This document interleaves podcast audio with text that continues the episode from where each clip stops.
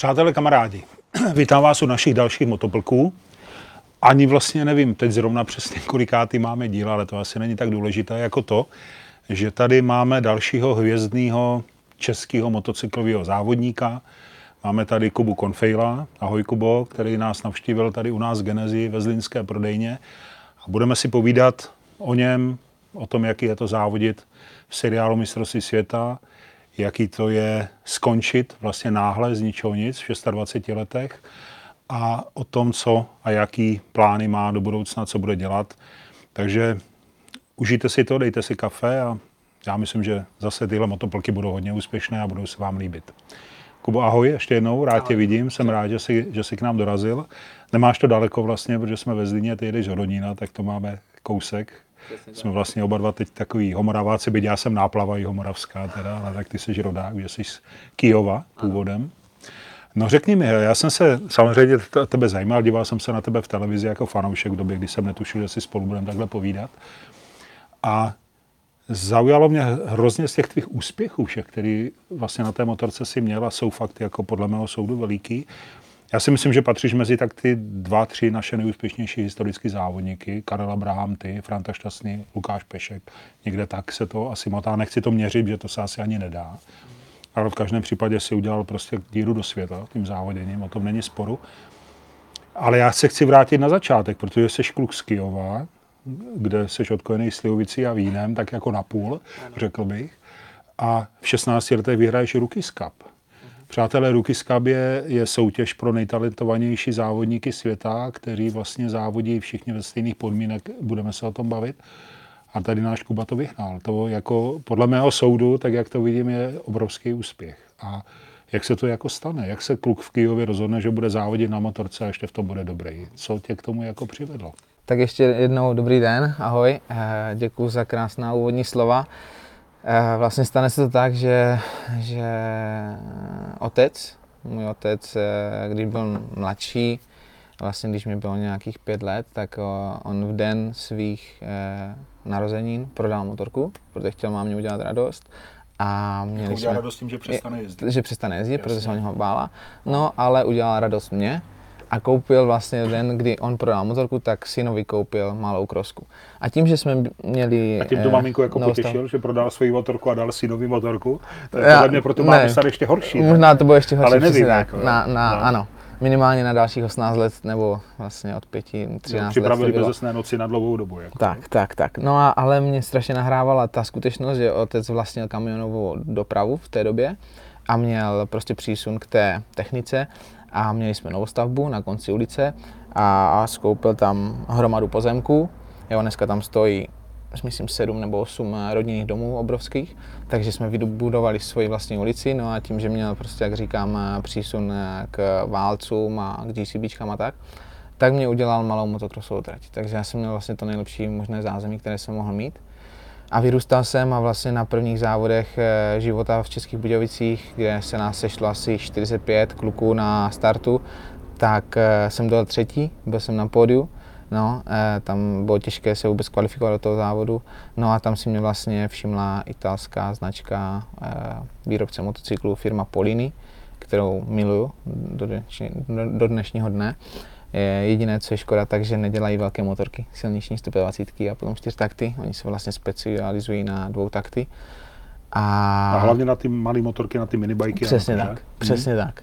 A oni si mě vlastně všimli, nějaký pan Ladislav Polák ze Strakonic a Pavel Gelner z Dačic. A vlastně ti se mnou šli no, celou, celou takto kariéru až do nějakých asi 13 let, kdy, kdy už mě vlastně neměli co nabídnout, tak pak jsme byli donuceni s nima skončit. No. A co to znamená, že si mě všimli? Jako co, mm. co ti to přineslo do života? Jako, tak, vybavili tě technikou? Nebo? Jednak mě vybavili technikou, eh, postavil se tým, jo, který jel jenom na mě eh, a hlavně ten... To jsme těch 6 ten, roku? Ano, ano. Aha. Vlastně já jsem od 6 do 9 let jezdil motocross, tam jsem dosáhl na mraky tady titulu České republi, eh, republiky, ať už v dětském supercrosse či motokrose. A to byla nejlepší škola. Eh, prostě ten dirt, nebo jak, jak se to řekne, práh a, a prostě motocross, uh, si myslím, že je nejlepší průprava pro silniční nebo motocyklového závodníka. A právě ten Ladislav Polák, já jsem měl dvě motorky, jednu mě ladil táta, jednu mě uh, ladil Laďa. No a ta jeho motorka vždycky byla prostě o level někde jinde. Jo, to byla motorka úplně z jiné planety. No a já jsem vždycky tréninky a kvalifikaci odjel na té mojí. No a pak na závod jsem dostal to správné závodní náčiní a, a prostě byl jsem nechytatelný. To platilo hlavně teda v minibajkách. Mm-hmm. V roce 2000, myslím, to bylo 2005, eh, kdy jsem vyhrál titul mistra Evropy. Takže ty jezdil minibike, jezdil z motocross, takže mhm. všechno, co s motorkou šlo dělat, tak, mm-hmm. tak to sdělal, jakoby ano. závodně. Ano. Jo? Když jsem měl tu mezistanici vlastně, eh, když jsem přecházel z motocrossu na minibajky, tak jsem jezdil rok eh, supermotárdy a tam jsem taky... Ne, a to všechno bylo v rámci toho jednoho týmu, toho, toho ano, Poliny toho týmu, Poliny, jakoby, pořád, no? přesně tak. A oni to i financovali, nebo to se financoval tvůj táta, uh, nebo nějak se to skládalo? To se skládalo, to bylo něco oni, něco my, měli mm-hmm. jsme super prostě tam podmínky vyjednané a tak jsme se bavili, no. A vůbec jsme nevěděli, že, že vlastně bychom to někdy mohli dotáhnout do mistrovství A my jsme se o tom nikdy nepovídali, jo. Otec si myslím, že že mě utvářel skvěle, jakožto prostě mladého sportovce a že přesně věděl, co potřebuju a dával do toho všechno, celá rodina, takže obrovské dík. O to víc mě to teď mrzí, že jsme prostě byli donuceni skončit a myslím si, že jsem to měl prostě skvěle, skvěle mm, nastartované už od začátku. Prostě dávalo, dávalo to celé hlavu a patu a přesně věděli, co se mnou mají dělat. No. No a ten, vy jste si dali, nebo oni dali i nějaký cíl, kam vlastně by tě chtěli dostat? Mm-hmm. Bylo tam někde ta vize nějakého mistrovství světa, nebo, nebo kam se oni dívali tady ti Tak já jsem to nikdy neviděl. Týmu? Já jsem to nikdy neviděl, protože jako já jsem obrovský ambiciozní člověk, ale eh, nikdy, vždycky jsem viděl reálné cíle. Jsem strašný realista a zároveň optimista. No a otec eh, mě tam třeba viděl možná, ale nikdy se o tom přede mnou nezmiňoval a nechali jsme to tak nějak plynout. A, jako netlačil na tebe? Ne, vůbec, vůbec, vůbec. Hmm. No a pak vlastně, mm, protože eh, my jsme sousedí s Oto Krmíčkem, ten pán má dneska 90 let a je to nejlepší kamarád Haralda Bartola. A Harald Bartol je bývalý majitel KTM týmu v mistrovství světa. Mm-hmm. Ještě když jezdil na Hiroshima má na 250 a vlastně v, v éře nebo dob, za, za dob eh, dvou taktů, tak Harald Bartol prostě to byla eh, největší figurka jakoby v, moto, v MotoGP Peroku. No a právě tady ten Otto Krmíček, který vlastně jemu končí zahrada a nám začíná dům, tak my jsme sousedé a on mě potom ladil 120 No a měl konekci na Haralda a ten mu řekl jednoho dne, prostě zkuste toho vašeho Kubu přihlásit do Red Bull Rockies Cupu, třeba to vyjde.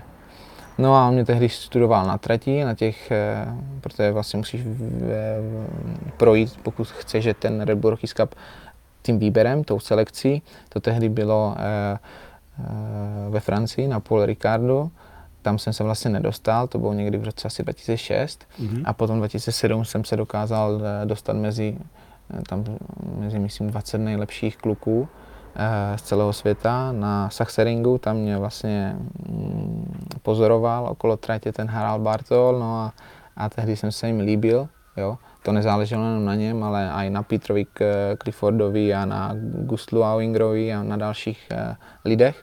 No a jim se líbilo prostě práce se spojkou, stopa, všechno, rychlost a tak, časy.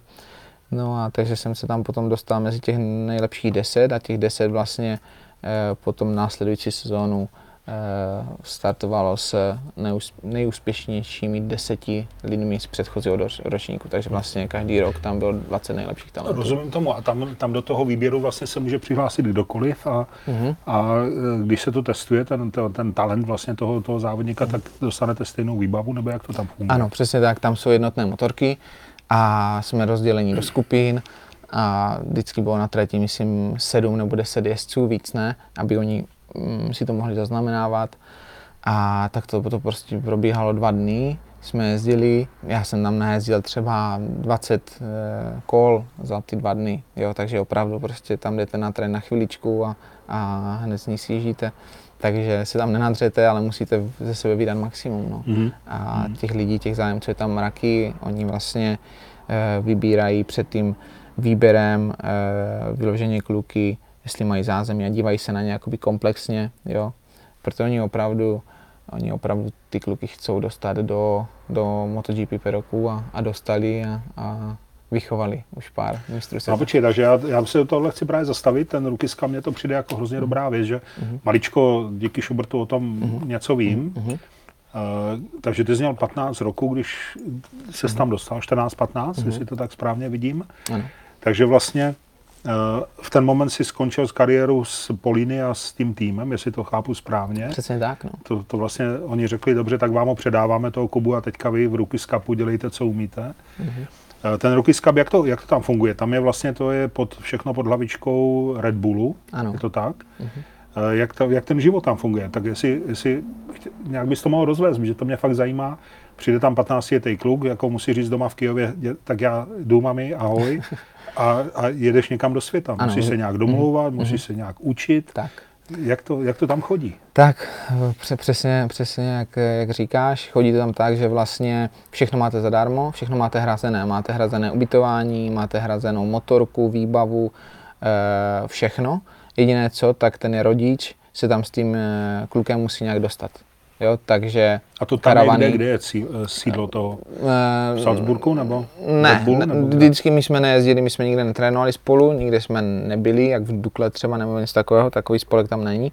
E, jezdili jsme od závodu k závodu. Žádné testy jsem ne, nekonali, jedny jediné testy, myslím před sezóní tam byli před Počkej, takže to oni řekli, dobře, my tě vezmeme. od závodu k závodu. Přijeď a jdeš na první velkou cenu a Tak, jdeš závod. přesně tak. Jo? Jo, a ty musíš trénovat v během roku, jak chceš, jo, jo? Aha.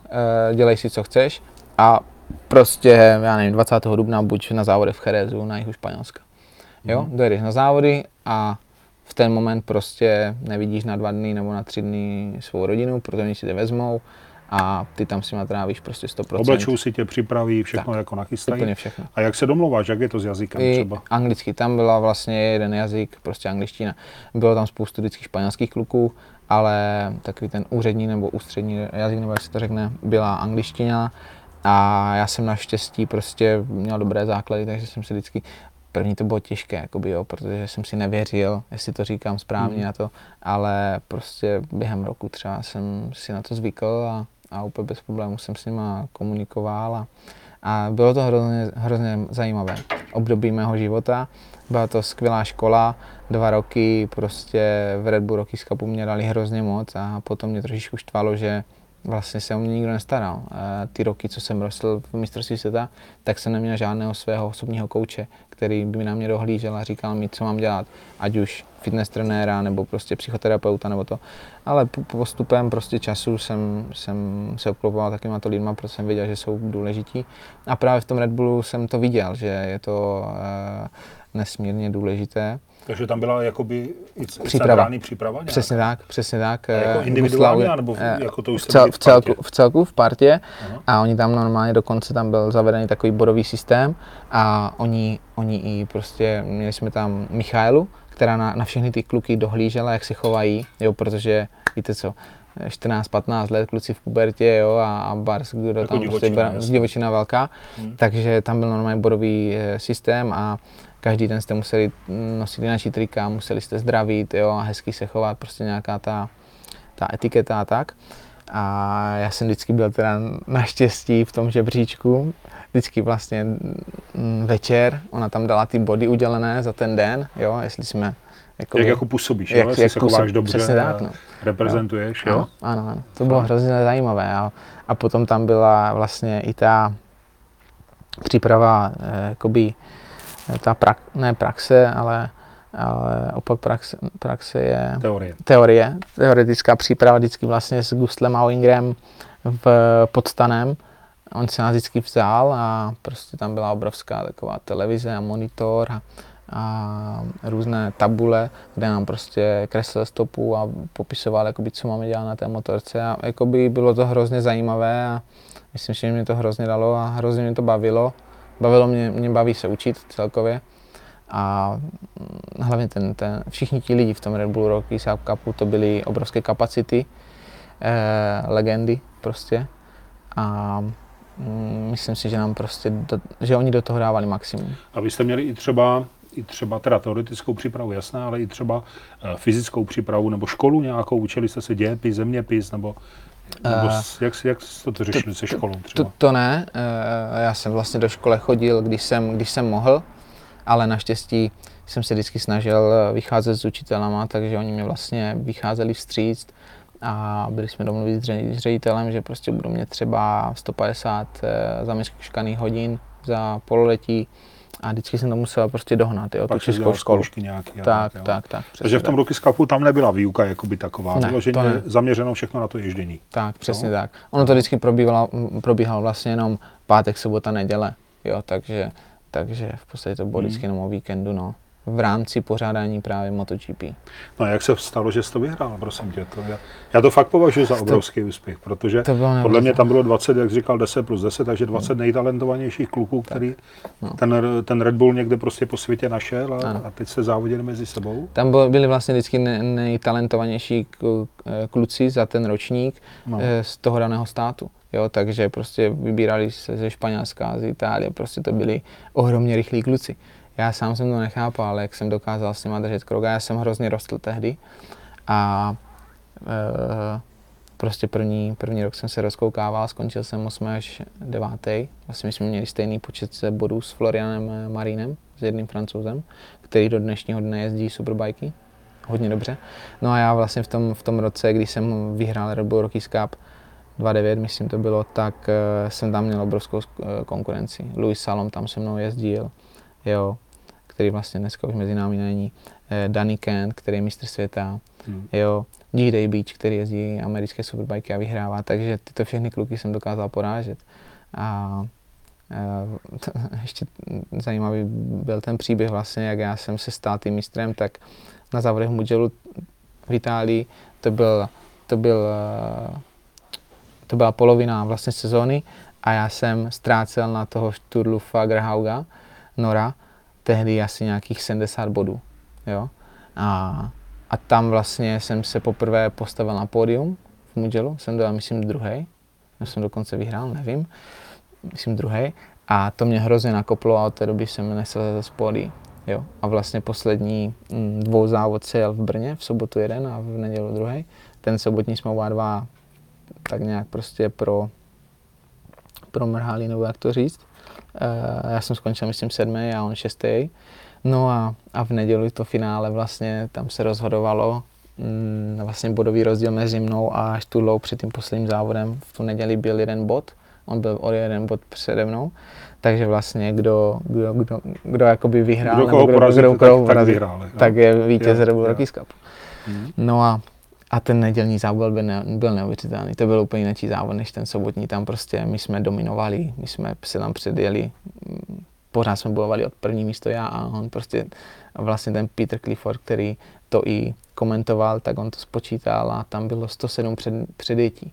107 předjetí mezi 107 za, jeden, za jeden závod. za jeden závod. Jo, to bylo neuvěřitelné. To prostě každou zatáčku se tam přelívalo a ti kluci za náma asi nechápali, co se prostě tam děje, jo. Protože my jsme si nedarovali ani milimetr na té trati. A to byl jeden z nejhezčích závodů, eh, na který vzpomínám, na který vzpomíná strašně moc historiků a prostě lidí okolo mě a, a tam jsme si to hrozně užili a, a to vlastně, to vítězství v tom Brně, to mě nastartovalo celou kariéru potom, jakoby, nebo otevřelo, otevřelo dveře do toho velkého světa. No a navíc ještě v Brně vlastně jako doma. Já nevím, jestli Tak, Brno chápeš tak. jako domácí trať. Určitě, určitě. Jo, tak to, určitě, fakt, to, to, to, to, byl bonus, že? Navíc k tomu ještě. neuvěřitelný. No tak blahopřeju ještě opožděně k tomuhle úspěchu. A, Děkuji. no a teď mi řekni dobře, tak vyhrál si, to znamená, když se na to podívám zvnějšku, tak jsi vlastně nejtalentovanější Mhm. mladý jezdec na motorkách v roce 2009 na celém světě. Ano. A teďka očekávám, že Teďka očekávám, že vlastně by o tebe měla být nějaká rvačka mezi továrními týmy, nebo něco se děje dál. Jako. Tak, co, co, co tím vlastně se děl, stane, když teda Přesně to tak. No vlastně stalo se tím, že můj otec musel eh, donést eh, na stůl eh, hromadu peněz, obrovskou hromadu peněz, x milionů korun a vlastně musel mě zaplatit sedačku mistrovství světa. Já my jsme měli nějaké své sponzory, ale to byli malí sponzoři a největší problém můj byl ten, že já když jsem nastupoval v tom roce 2010 do mistrovství světa, tak, tak zrovna zkrachovala KTM, nebo prostě se rozpadl ten, ten, ten tovární tým KTMky. Mhm. To se nikdy nikomu nestalo, to se stalo jenom mně. Jo, když vlastně to potom vyhrál pár let na to uh, Kája, tak uh, ten vlastně nastoupil do, do nejlepšího týmu v mistrovství světa, jo. Jezdil tam s tím Salomem a ještě s kým si, možná s tím Daný Kentem, nebo nevím, jak je tam měl. tehdy eh, týmové kolegy. Ale já když jsem vlastně šel do světa, tak, tak jsem to měl o to, o to těžší, že vlastně ta KTM skončila. No.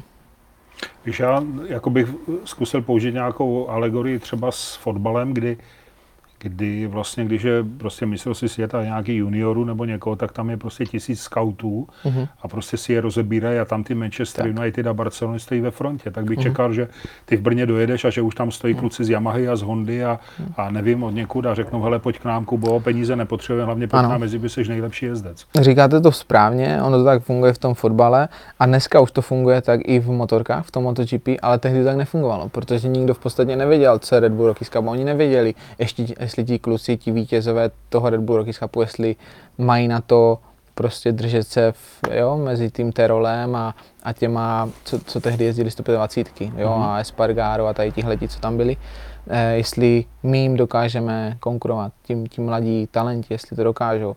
Dneska už, už se ví, že ano a, a dneska, když někdo vyhrá Red Bull nebo je třeba v první pětce, tak, tak ano, ty týmy si to rozebírají, ty kluky a, a, a vidí, že jsou to talenti a, a je o ně rvačka, je o ně zájem, jo.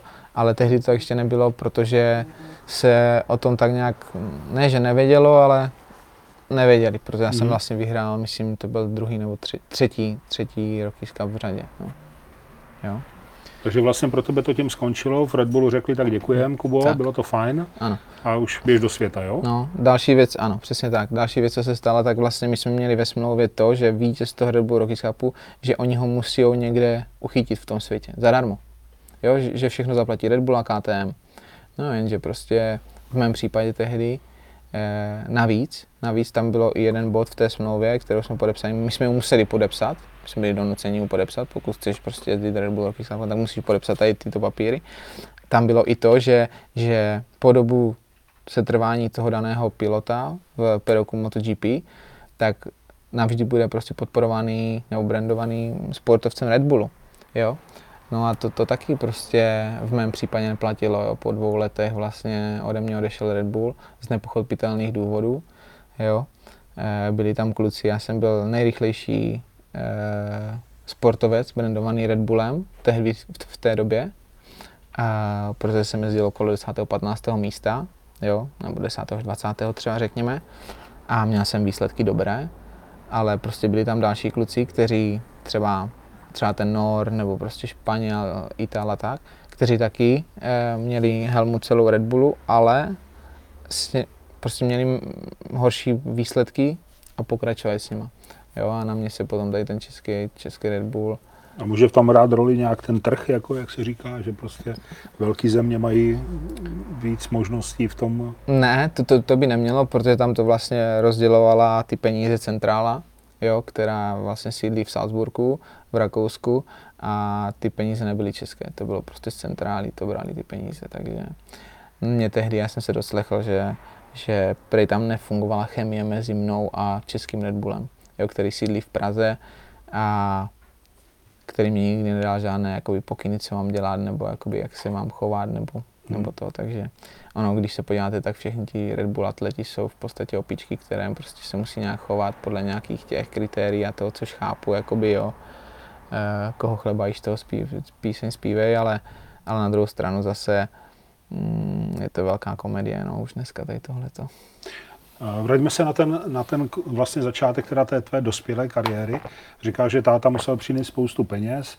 To znamená, že vy jste si našli aktivně nějaký tým a řekli jste mu, hele, my bychom za vás chtěli jezdit. A oni řekli, dobře, mm-hmm. když dáte tuhle částku, tak, tak Kuba tady může strávit sezonu nebo dvě, tak nějak to probíhá? Nebo? Tak, přesně tak. Jo? No.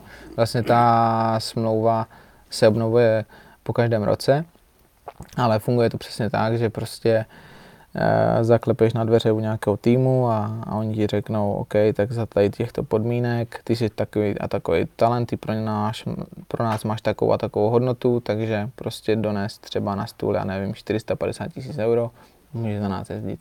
Jo, těch tehdy se já nevím, 17 nebo 18 závodů po celém světě. Mm. Jo, my ti dáme mechaniky, techniku, ubytování, všechno ti budeme platit, ale musíš zaplatit tady ten budget, tomu se říká budget, který musíš přinést do toho týmu.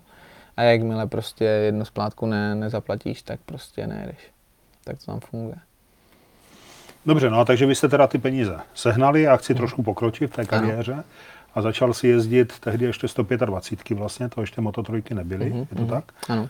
Eh, Jaký to bylo? Byl to velký skok? Takže v, ten, v tom Red Bullu eh, to jsou jaká, To jaká byly, taky, kubatura? to byly taky 120 No a je v tom rozdíl potom ten, ten obrovský. přechod? Vlastně uh, z Red Bull když jsem se dostal do světa, tak jsem jel vlastně u Němců eh, 2010 sezónu s Dirkem Heidolfem a měl jsem tam Japonce, týmového kolegu a to jsem měl na aprilce. A ta aprilka fungovala úplně jinak než ta KTM z, z Red Bull Cupu. Sice to byl taky dvoutak, taky to byla 120, ale ta motorka jela třikrát tolik a, a prostě všechno dokonalejší gumy a pérování a všechno bylo prostě mnohem lepší. No a potom eh, jakoby, eh, přechod z dvou taktů na čtyř taktů, tak to je, to je vesmír, to je prostě tak strašně obrovský rozdíl, že si to nikdo nedovede- ani představit. To je, to je nebe a dudy, no. to je prostě ta dvoutaktní motorka vyžaduje, vyžaduje úplně jiný jízdní styl, musíte být strašně pře- přesní na, na tom dvoutaktu jo, a podřazování a všechno.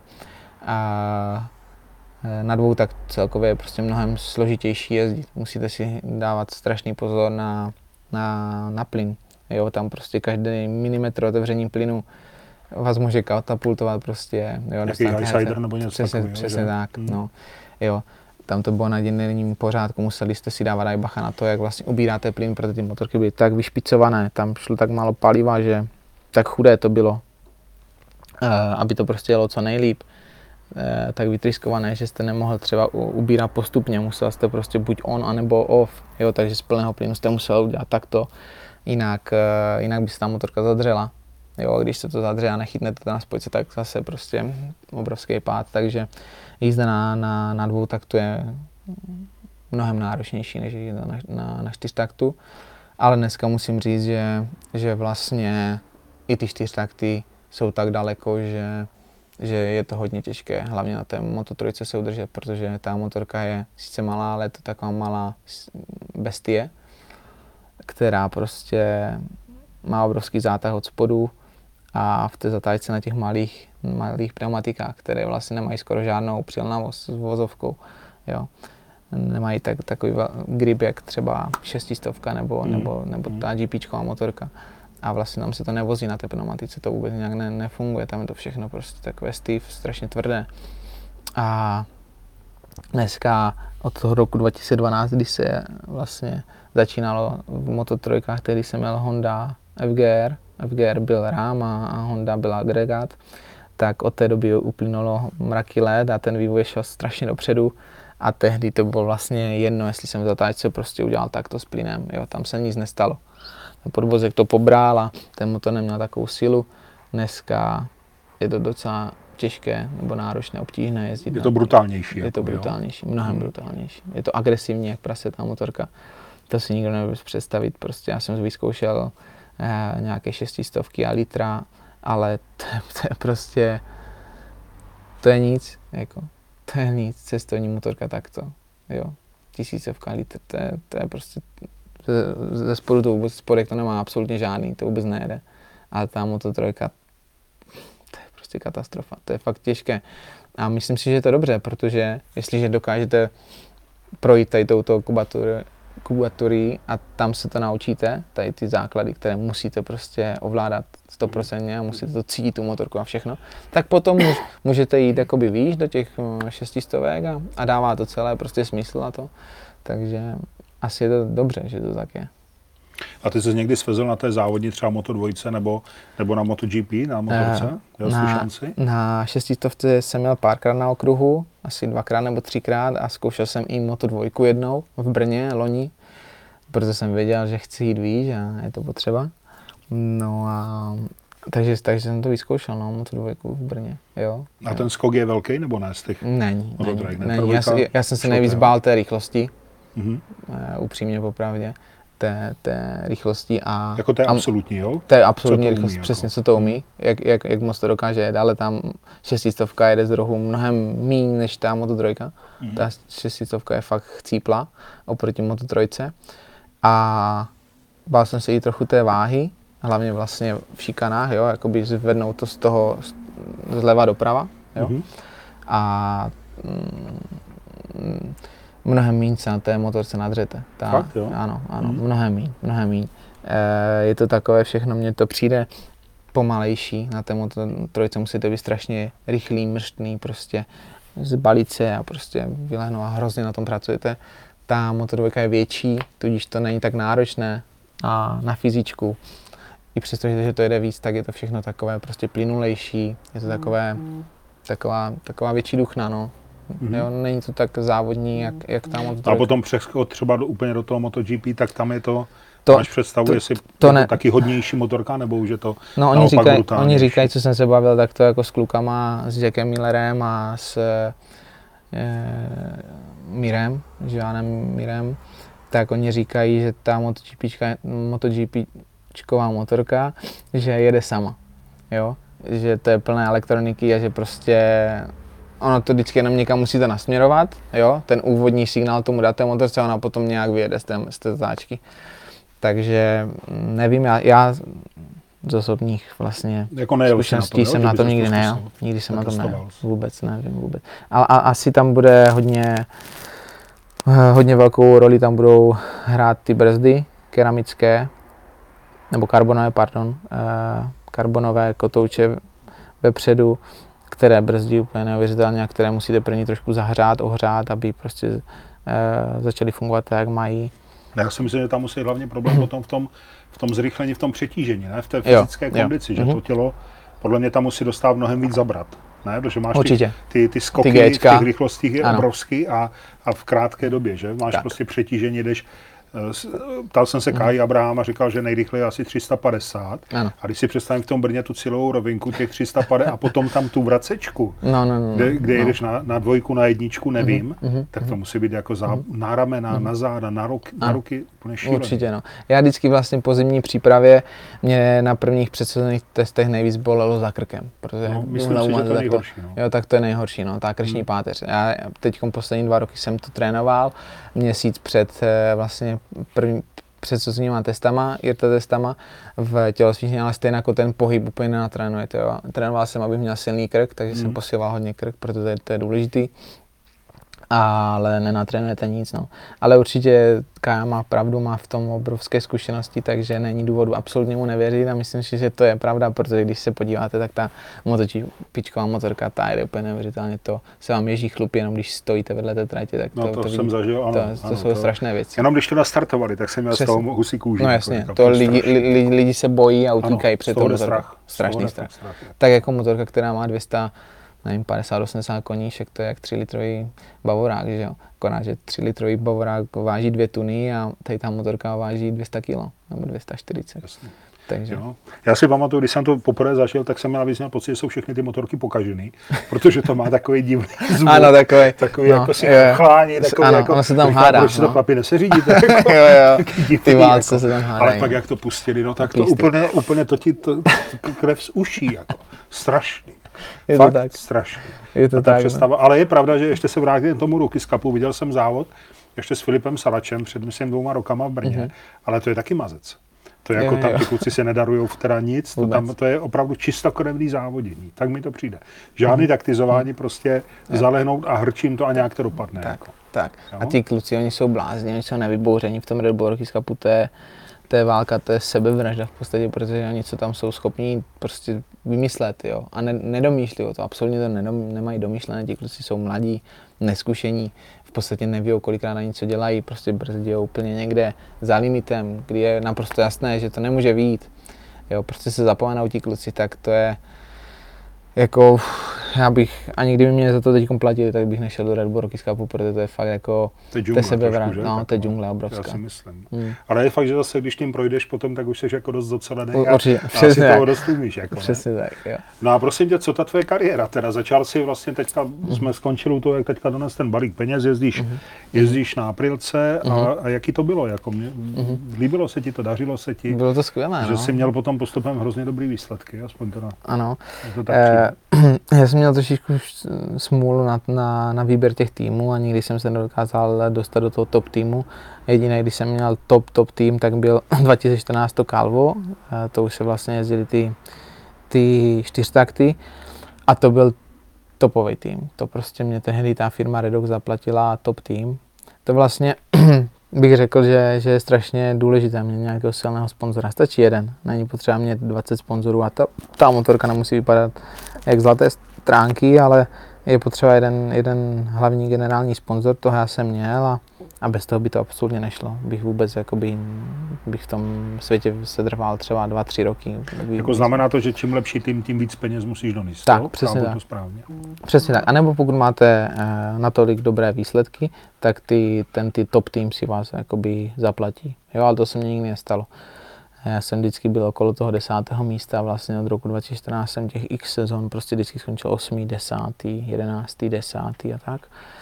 Vždycky jsem nazbíral v té sezóně okolo 100 bodů, takže to takto nějak vyšlo, ale nikdy jsem tam neměl takový ten jeden, jeden top moment, aby si mě prostě někdo, někdo koupil.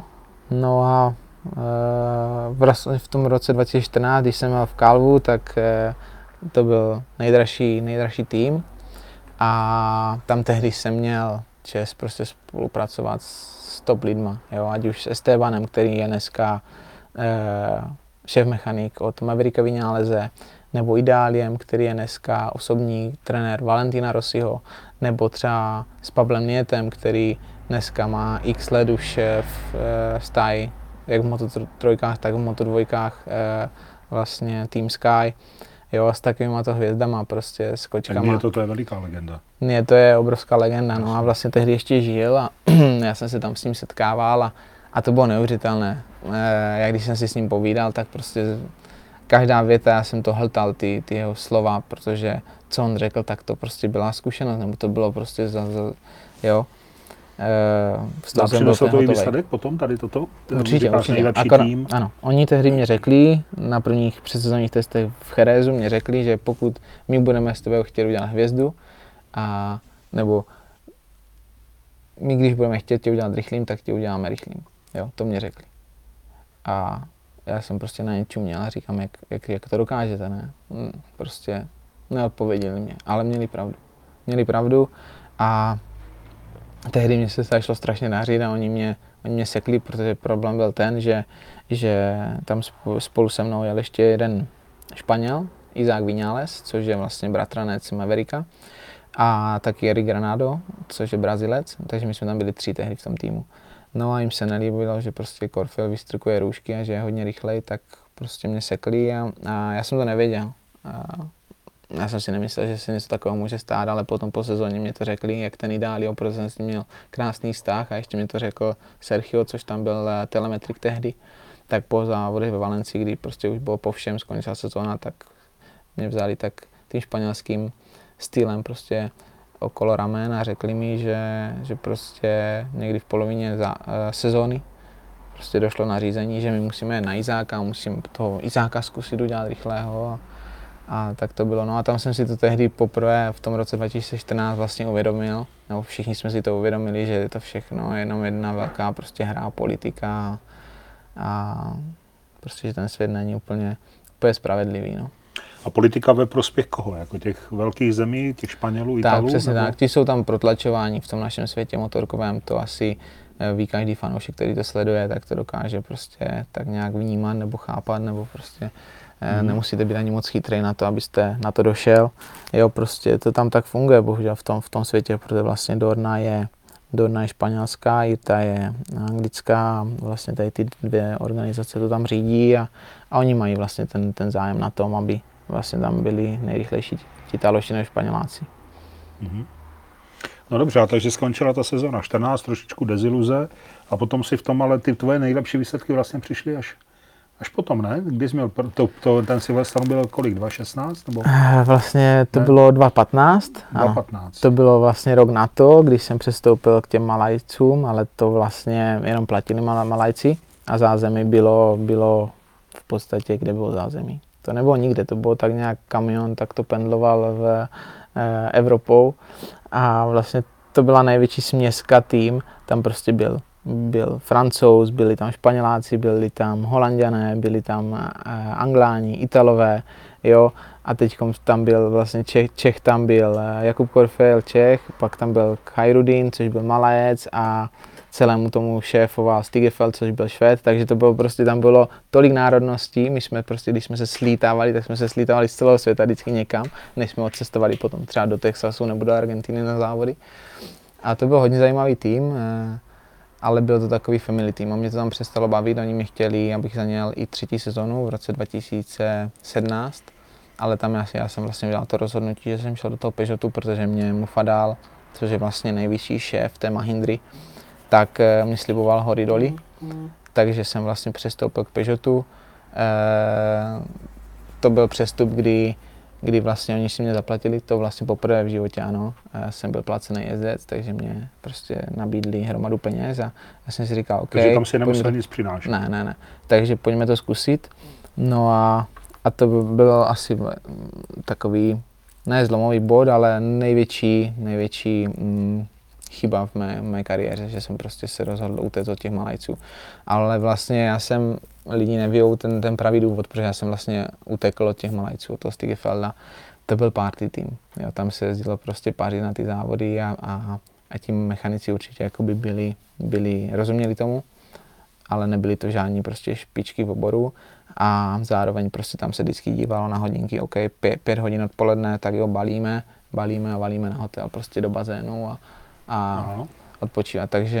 A takže jako to- profesionalita. tam Přesně, chyběla, tam, tam chyběla obrovská profesionalita a tah na bránku. Jim stačilo, když Corfield dojížděl desátý, jo. Oni neměli ambice prostě na pódium jezdit, jo.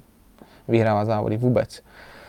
No a to se mi nelíbilo, to prostě po těch dvou sezónách jsem nebyl už eh, ochotný to akceptovat. Tak ty jsi jsem- říkal o sobě před chvílí, že jsi ambiciozní, tak tohle ti muselo vadit. Tak, přes, no, toto mě ohromně vadilo a, a, a vlastně všechno se to semlelo tehdy v tom Mizánu tak strašně rychle, ty okolnosti, že vlastně tam doletěl i ten majitel toho týmu, ten mm, Razlan, Razlan Razali, což je vlastně eh, eh, ředitel, nebo jak to říct, možná i majitel Sepangu, Sepang International, což je vlastně mm, okruh závodní v Malajzii. A ten prostě tam doletěl s hotovou smlouvou, že to mám podepsat na další rok, že jsou se mnou spokojení, že budeme přecházet na Hondu a všechno bude dobré a pojedeme na ty pódia. No ale já jsem tehdy prostě, to bylo asi nejtěžší jednání v mém životě, kdy já jsem prostě to ze sebe ani nedokázal prostě vydat, že s nima chci skončit. Oni, oni to netušili, ale já už jsem měl prostě podepsanou smlouvu, já jsem půl hodiny předtím, než jsem šel na to jednání s nima, jsem, jsem to podepsal v tom Peugeotu, jo, abych to měl jisté. No a říkám prostě, bohužel jako, eh, jednak jste teda nesplnili spoustu podmínek, jo, které, které jste měli a hlavně se mi nelíbí tyto věci a, a on tam o mě začal usilovat a prostě on je neuvěřitelný hráč, jakoby jo a všechno a, a to bylo hodně složité tehdy a, a z toho jsem měl hodně zamotanou hlavu a nevěděl jsem, jestli jsem udělal dobré rozhodnutí nebo ne. v Mahindře mě naslibovali hory doly a, a já jsem jim věřil, neměl jsem jediný důvod jim nevěřit, protože ta Mahindra prostě skvětala a šla nahoru a to mě bavilo prostě sledovat toho Baňáju, Aspara nebo, nebo kdo tam jezdil, Martin, jo. A ti kluci prostě fakt eh, to jelo a všechno bylo dobré. Já jsem si říkal, OK, tak prostě pomůžu jim s vývojem, mě baví vyvíjet motorky, protože jsem těch motorek zkusil v mé kariéře hromadu, jo, Rámu, Kalex, eh, FGR, FTR, prostě KTMky, Hondy, jo, barc co, mrak, mrak různých eh, motorek, takže mě to baví vyvíjet motorku, myslím si, že to dokážu i hodně dobře cítit. No a říkal jsem si, proč, proč ne, prostě, pojďme to vyzkoušet, no a nehledě na to, že vlastně jsem byl i placený, takže ale peníze nejsou všechno, spousta lidí si myslí, že prostě eh, já si myslím, že každý v životě pozná, eh, že vlastně peníze jsou vlastně vůbec nic, že nic neznamenají. A to jsem si tam uvědomil potom. No a já jsem se na to strašně těšil, protože se mě líbili ti li- lidé a hlavně teda i ten manager, ten eh, Terel, který tomu šéfoval tomu týmu.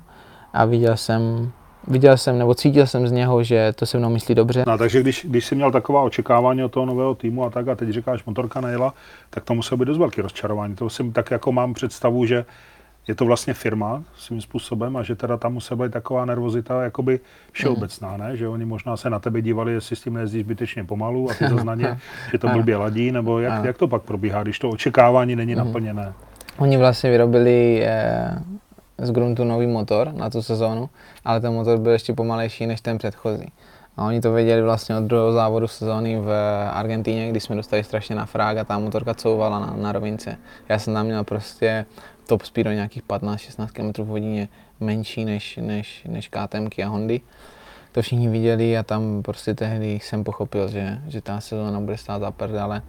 Ale pořád jsem v sobě nacházel takovou tu motivaci a to jediné, co tak myslím poslední dva nebo tři závody sezóny už jsme se na to vykašlali, protože to už jsme nám dojížděli, to jsme věděli, že už ty motory nestojí za nic, protože mají najetých hodně kilometrů, takže tam to fakt už to prostě to byla ta naprostá katastrofa. Tam jsme se snažili vlastně už jenom, jenom to dojet prostě nějak tu sezónu. A, a vlastně i se vědělo po polovině sezóny, že vlastně ta Mahindra ne, že zkrachuje, ale že skončí, proto nemá dál, dál význam, protože už neví, jak, jak, jak dál.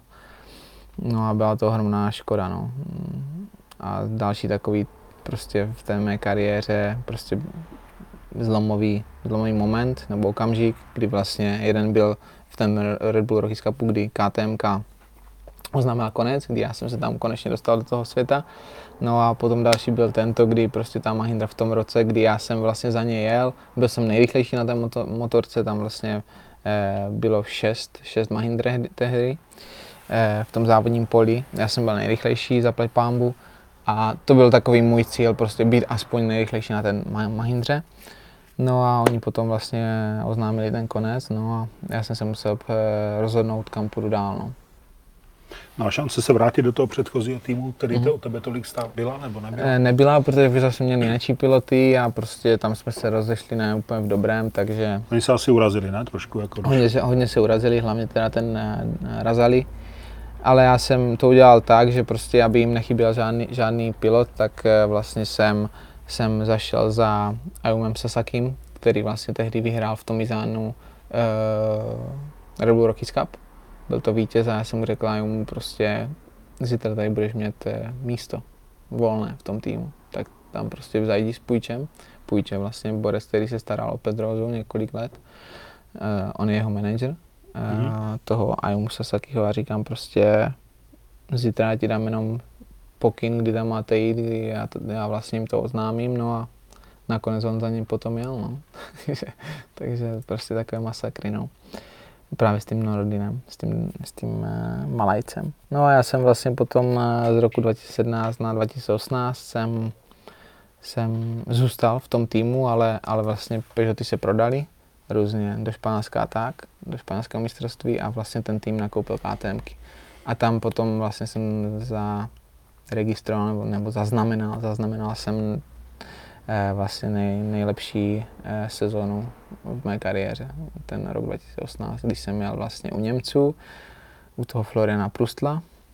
Ten tým se jmenoval Prustel Redox GP a vlastně tam jsem měl s tím Markem Bezekým, který vlastně cel, celou sezónu jel. O titul mistra světa se tam přetahovali s eh, Martinem.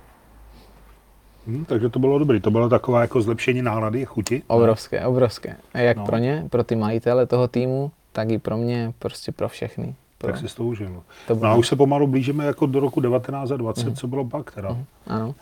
Tak vlastně mm, v polovině sezóny 2018 jsem se dozvěděl, že takým zvláštním stylem, že vlastně budu mít po boku e, svého krána, Filipa Salače.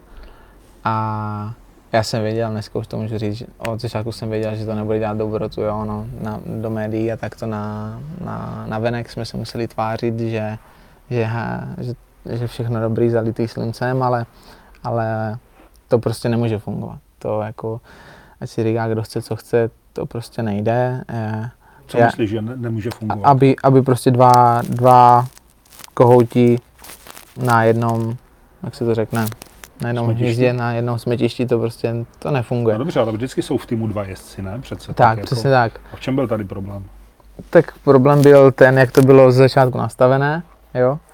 A já bych se k tomu asi úplně nevyjadřoval, protože bych možná řekl víc než, víc než chci, nicméně, nicméně eh, s Filipem jsme měli krásný vztah a on je mladý, mladý talent, který je určitě ohromně rychlý a já mu hrozně fandím, držím mu palce a myslím si, že jsem ho hodně věcí naučil. Uh, on mě měl tako, jako za velkého učitela a myslím si, že mu, mu, mu ten jeho uh, tým okolo, okolo něho nemohl sehnat lepšího učitele než, než právě Kubu, protože jsem Čech, že jo, takže takže se tam určitě naučil mrak věcí a v té minulé sezóně a, a to hodně, hodně, hodně funny sezóna, spoustu krásných momentů, ale bohužel se nám prostě nedařilo tak, jak bychom chtěli.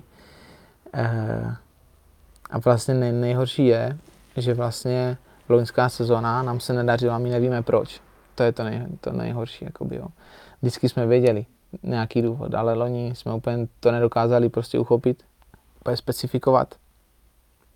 A prostě byly závody, kdy, kdy třeba v Mugellu nebo v, v Barceloně jsme byli úplně poslední, nebo jo, 25 a výš, a pak jsme dojeli do Asenu o dva týdny později a prostě já jsem tam téměř vyhrál závod.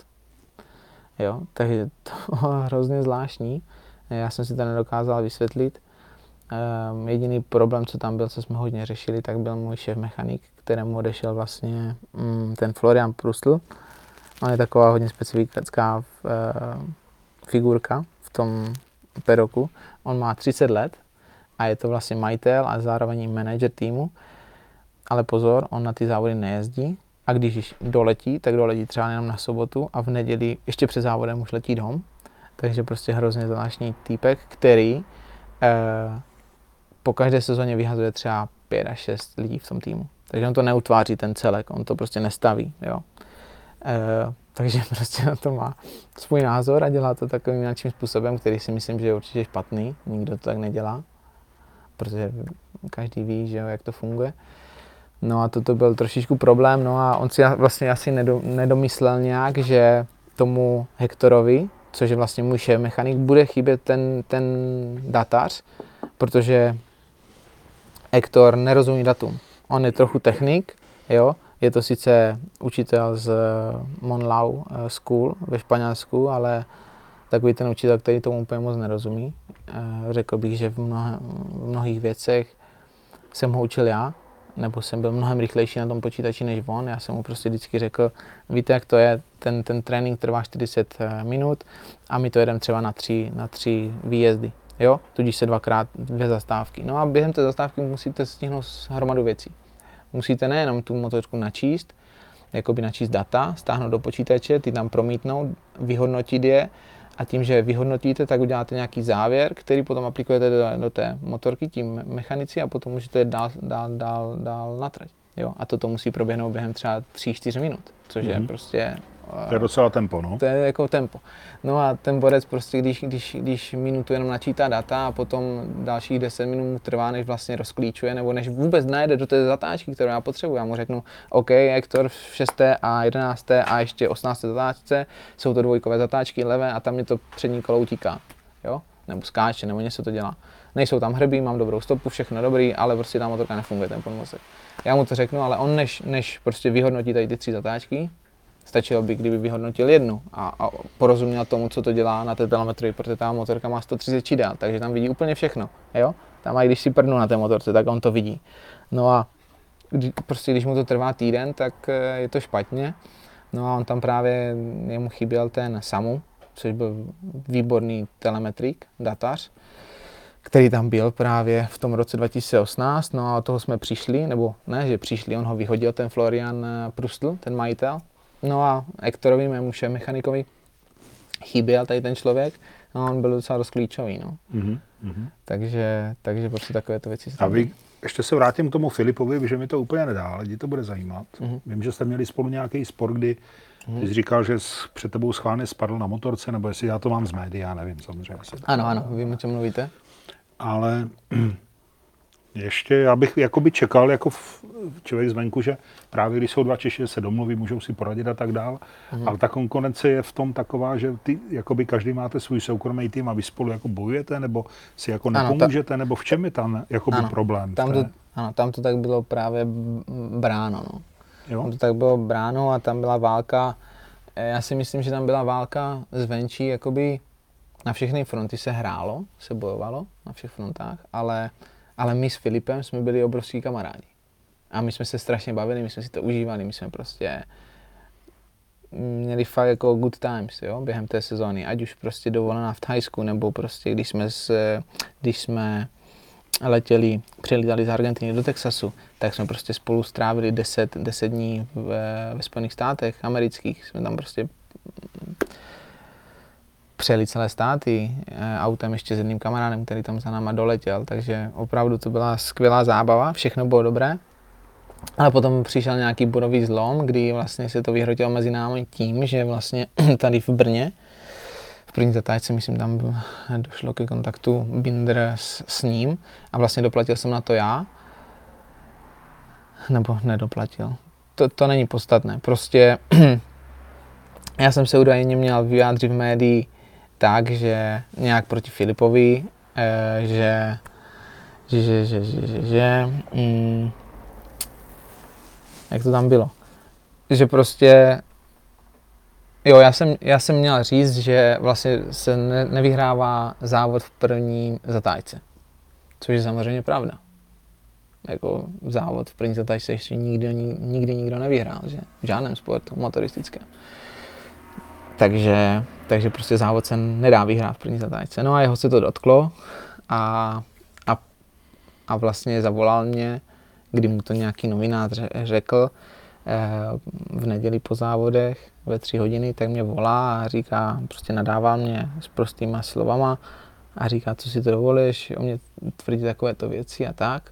No a to se mě hodně dotklo, protože mm, já prostě si vždycky celý život říkám, jako před nikým se nepojišuj, před nikým se neponižuj. A prostě to mě hodně, hodně vadilo tehdy po tom závodě, kdy prostě jsem odvedl skvělý výkon, aby mě prostě takto ponižoval. Mm, ne veřejně, ale takto po telefonu. E, ani ne mezi čtyřma očima. No a potom vlastně úplnou náhodou nějak se tam ocitl nějaký týpek z blesku. No a a ten se mě vlastně vyptával na tohleto a ten to vlastně celé nastartoval mm. a, a vypálil to ven. No a, a potom z toho vznikla tady ta kauze vlastně na základě jedna, jedné věty, že já jsem prostě řekl tady tu pravdivou větu, že prostě závod se nevyhrává v první, v první zatáčce. Jeho to určitě mrzelo, protože nepokračoval. V závodě vlastně spadl. No a já jsem vlastně to ze zadu dotáhl až na tu devítku, takže to byla taková zajímavá neděle pro české barvy, ale ale prostě potom vlastně to takto pokračovalo a mělo to obrovskou dohru. Zapojil se do toho vlastně i, i můj generální sponzor, který si nás sezval a sezval si naše otce, jo, a měli jsme prostě takovou poradu nebo takový meeting hodně, hodně nepříjemný v Rakousku, nás hodně pokáral, trvalo to asi dvě hodiny a byli jsme z toho hodně špatní a museli jsme si podat u stolu ruky a tak. A myslím si, že to uchopil hodně dobře a že udělal správný krok. A vlastně od, toho, od té doby zase prostě extrémní kamarádi a, a všechno dobré. Jo. A, ale vlastně byla to ani ne tak válka mezi námi, jo, mezi mnou a Filipem, ale spíš válka vyvolala zvenčí prostě hmm, média. Takhle. Tak je šance teďka to vlastně tady uvést na pravou míru, tak jsem rád, že jsme to nakousli. No a, a co ten teda ten konec té kariéry, jako vlastně mm-hmm. z ničeho nic. Mm-hmm. Skončil nám Kai Abraham, za mm-hmm. měsíc nebo za dva, nevím mm-hmm. přesně, skončil Kuba Konfield, mm-hmm. takový jako pro českého motocyklového fanouška žádná hit paráda, to poslední období. Co se u tebe stalo? Nebo co, co vlastně byl ten důvod, že si zanevřel na závody? Tak já jsem strašně rád vlastně teď skrz ten koronavir, který řádí, že se vlastně nejezdí to mě spousta lidí teď říká, ty ty jsi to věděl, ne? Ty jsi to věděl, nebo jsi to tušil, nebo něco, hmm. že se stane. Říkám, nevěděl jsem vůbec nic. Eh, jediné co, tak, tak čtu média, tak jak ví, to je všechno, co můžeme dělat. Jo, a věřit těm médiím, kterým se to nějak věřit nedá, takže, ale to je další věc. a vlastně tam se stalo to, že, že já jsem do toho týmu musel zase do, donést eh, obrovský balík peněz, protože jsem vlastně přestupoval od těch Němců po třech letech s nima strávený, strávených eh, k, ke Španělákům a všechno bylo dobře nastartované. Já jsem prostě celou, celý prostě nestrávil tréninkem v Itálii, prostě odstěhoval jsem se tam a byl jsem tam až do 23. prosince. Jenom jsem doletěl na, na, nebo autem přijel na svátky domů a pak jsem zase měl naplánované, že celý, celý leden eh, strávím tréninkem právě už v Barceloně s týmem, o kterém si myslím, že je výborný, že mají skvělé lidi, proto jsem vlastně do něho přestupoval a podepsal jsem smlouvu, která, která prostě nebyla úplně nějak moc výhodná, ale tak to by vůbec nevadilo, protože jsem si myslel, že prostě eh, ty plusy budou převažovat nad těma minusy, no ale problém byl ten vlastně, proč já jsem byl donucen udělat tady, nebo učinit tady tohleto rozhodnutí, byl, byl ten, že vlastně mě, mě odešel sponzor, který ještě ani nepřišel. Jo? Prostě jeden Slovák mě tahal za nos, nejedná se o firmu Redox, úplně jiný člověk, který s ním vůbec nemá nic společného, prostě od eh, minulého léta, vlastně o závodu v Brně tady u nás eh, prostě mě sliboval eh, nějakou částku finanční, no a já jsem s ním neměl podepsaný žádný papír, jediné co, tak mám prostě v iMessage a ve Whatsappu a v mailu kilometry zpráv prostě od něho. Dělal jsem pro ně hodně věcí a tak během, během vlastně toho roku. No ale potom, když došlo na lámaní chleba, tak prostě se ztratil na, najednou ten člověk. Já o něm vím úplně všechno. Jo. Od velikosti bod, protože jsem mu dával prostě týmové hadry, až po, po to, kde bydlí, jo. Číslo občanky a všechno, ale, ale za to si jakoby nic... To nejsou peníze, no, jasně. Přesně tak. Hmm. Hmm. Takže vlastně mě ho vypadl tady tenhle ten, tenhle ten uh, obrovský článek já jsem nějaké peníze na sezónu měl, ať sponzoři do toho zase chtěli jít, ale, ale prostě problém byl tady tenhle ten a, a já po, po tolika letech ve světě jsem prostě nebyl ochotný akceptovat, akceptovat uh, to, abych si to vlastně jakoby platil sám. No. Jo, to, ať se na mě nikdo nezlobí, ale, ale nemůžu to dotovat, to, to nejde. No, takže se zrozil, prostě skončím úplně. Hmm. Bez alternativy třeba zkusím superbajky, zkusím něco, nebo hmm. prostě řekl dost. Jako, hmm. Tak já nechci to není jednoduché rozhodnutí, ne? No. Nebylo to jednoduché, ale tak uh, přemýšlel jsem na to nad tím hodně dlouho a měl jsem na to, si myslím, že dost, dost uh, dlouhou dobu. Hmm. A nechci dělat tu chybu, prostě jenom oddálit ten konec. Uh, tu chybu tady dělá hodně, hodně lidí a a pro mě není zajímavé jezdit superbajky nebo nějaký jiný šampionát. Prostě v mých očích je MotoGP ten nejprestižnější šampionát a nejkrásnější na světě.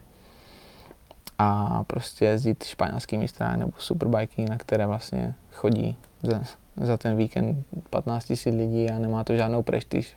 Podstatě je pro mě nezajímavé a pro ty mé sponzory taky. Takže i kdybych to chtěl, je, tak můžu, já jsem dostal x nabídek, uh, ze Superbike nebo ze Supersportu, ale jak říkám, prostě když dokážete se prát do pódia v, v, v Peroku MotoGP, tak, tak já nevím, já si myslím, že jsem ně, něče, nějakou stopu zanechal a, a začínat od znova v nějakém dalším šampionátu v 27 letech asi by nebylo úplně nejlepší a myslím si, že by mě to vnitřně nenaplňovalo. Jo, že jsem prostě splnil to, co jsem chtěl Jo, dokázal jsem tam jezdit na nějaké úrovni.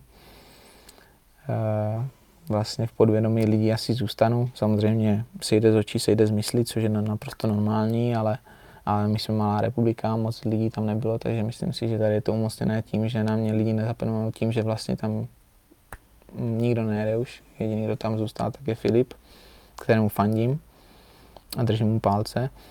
A jak, jak říkám, no prostě oddálit konec, je, je lepší prostě tu stránku otočit a začít, začít psát novou. Jo?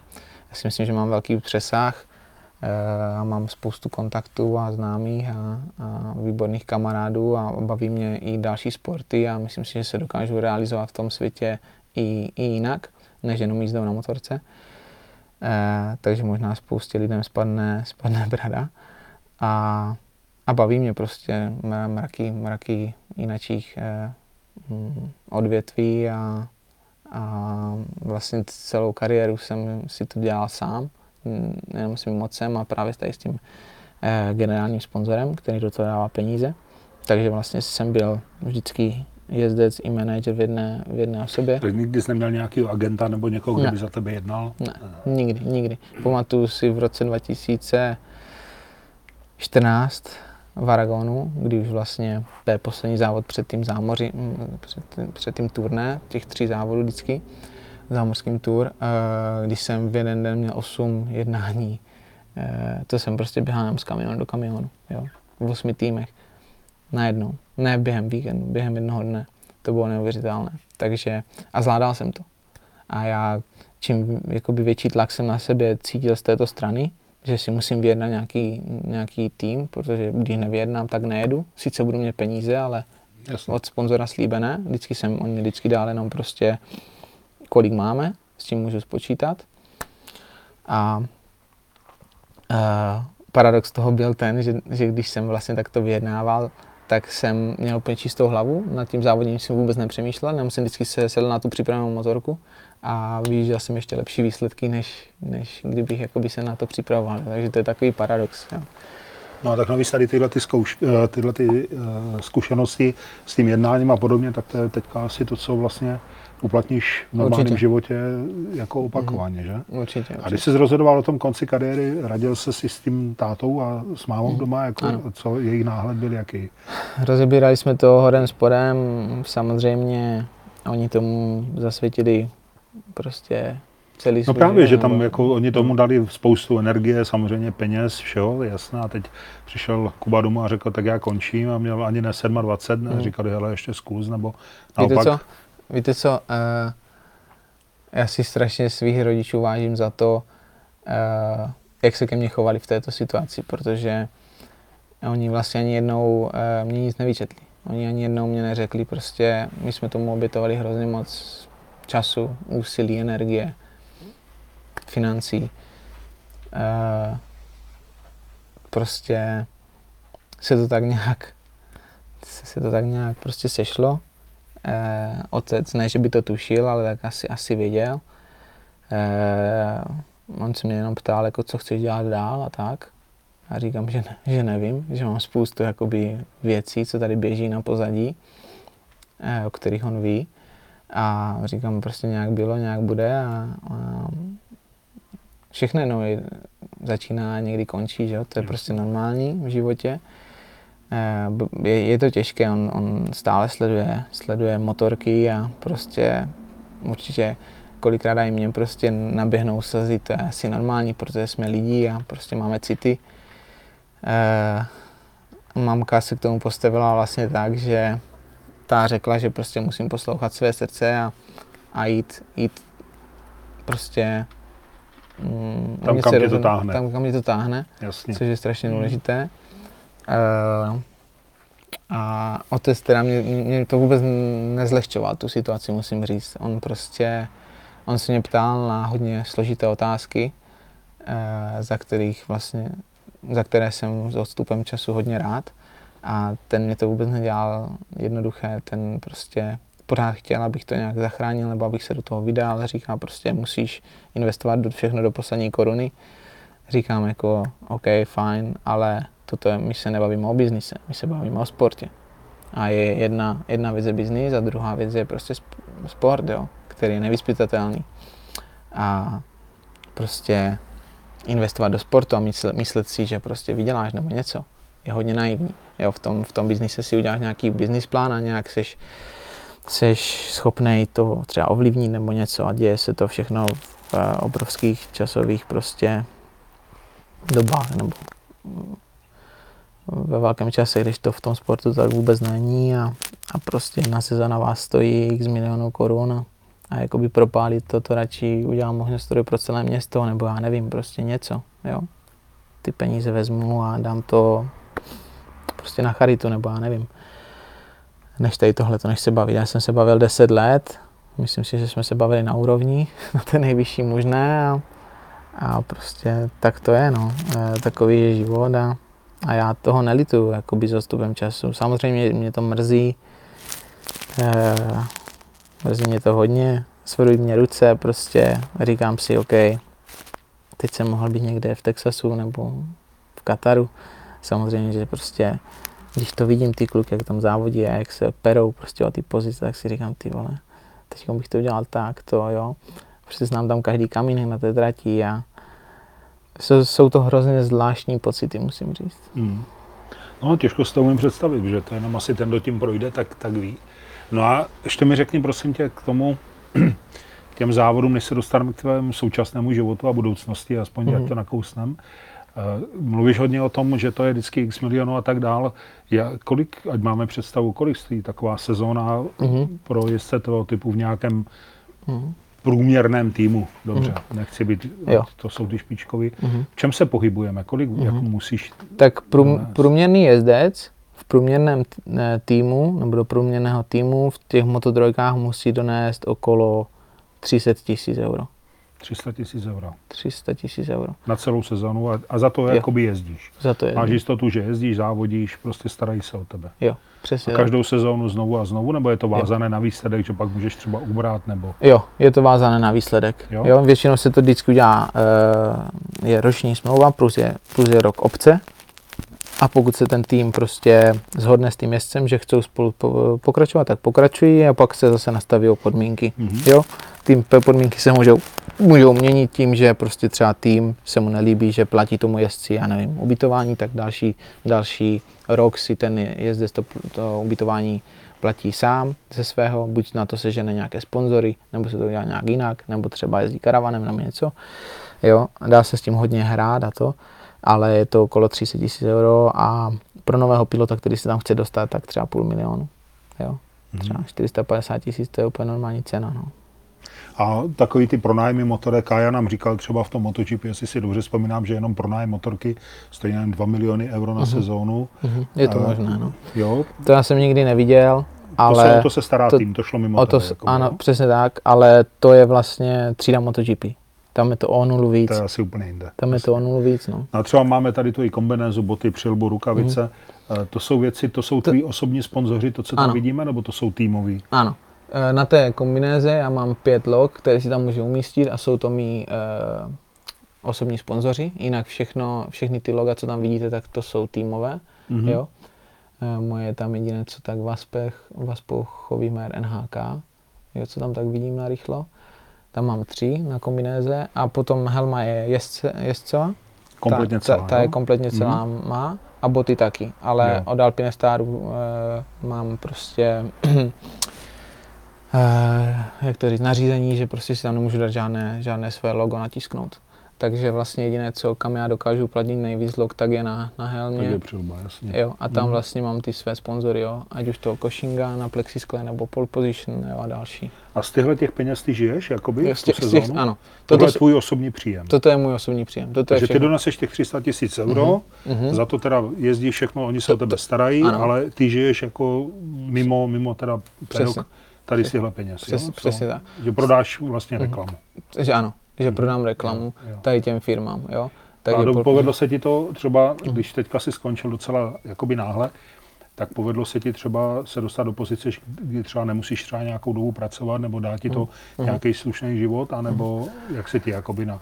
Že má- máme za sebou, že, Mhm. nebo ty jsi eh, byl na pěti pódích, takže tvoje výsledky byly dobrý. Určitě Mhm. si myslím, že jak říkal, zanechal stopu 100%, jako tvý jméno zůstane v análech sportu motocyklového včera a v celém tom eh, cirkusu určitě na, na pořád, to je jasné.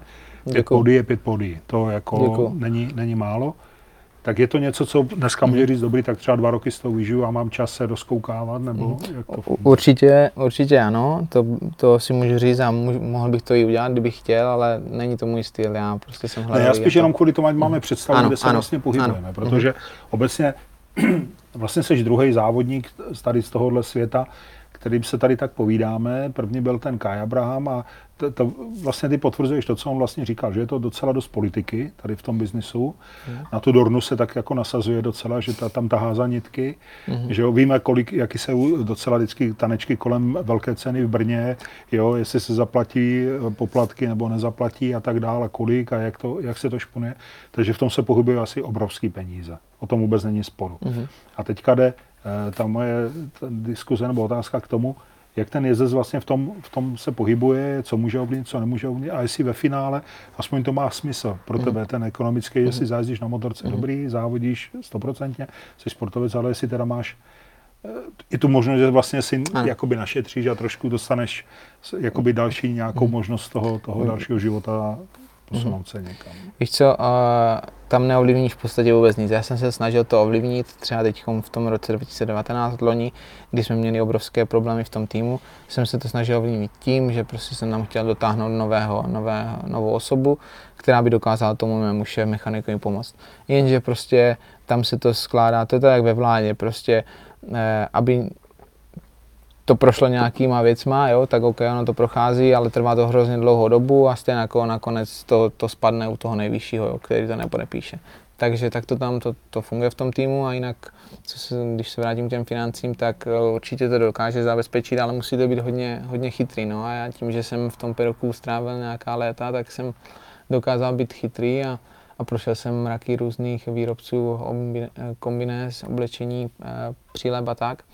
Eh, já jsem si vždycky říkal, že, že je v podstatě jedno, v jaké jedu kombinéze, protože když si zlomím ruku nebo něco se stane, tak, tak, tak doktoři to se, se šroubují, ale nejdůležitější a jediné, co nejde spravit, tak je ta hlava, takže jsem byl zastánce toho, že je potřeba mít kvalitní helmu. No ale potom vlastně v roce 2018 za mnou došlo, došly tady tím uh, indonéská firma NHK, která vlastně prodává tam na tom jejich trhu eh, x milionů kusů helem eh, ročně. A ti, ti za mnou došli, že by mě chtěli sponzorovat. No. A, a ti mě nabídli obrovský balík peněz, který se neodmítá. A vlastně Kája za ně jel, takže jsem řekl Kájovi, dívej na rovinu prostě v Thajsku.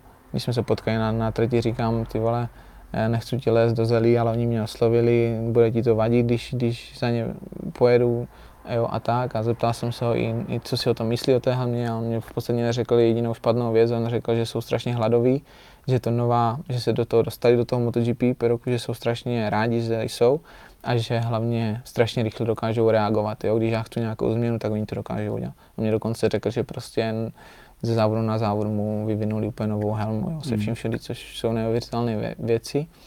Takže jsem se za ně rozhodl jet, no a, a tak je dobré mít, mít eh, dobrou botu. No.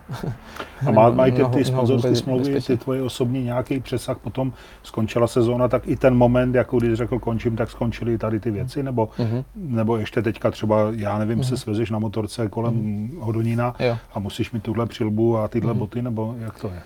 Teď vlastně eh, to dělám, protože že je mám rád, ale, ale nemám ve smlouvě nic, že bych je prostě ještě dalšího půl roku nebo rok. Takže závoděním Jo. To skončilo. To skončilo, všechno, mm. ty povinnosti. Jasně, Jo a bylo tady jedna taková nepříjemnost, malinká drobnost, kdy vlastně ten můj tým, do kterého jsem měl přejít na, na tento rok, tak on vlastně je zavázaný s LS2 eh, a s Virkosem, což je vlastně výrobce oblečení.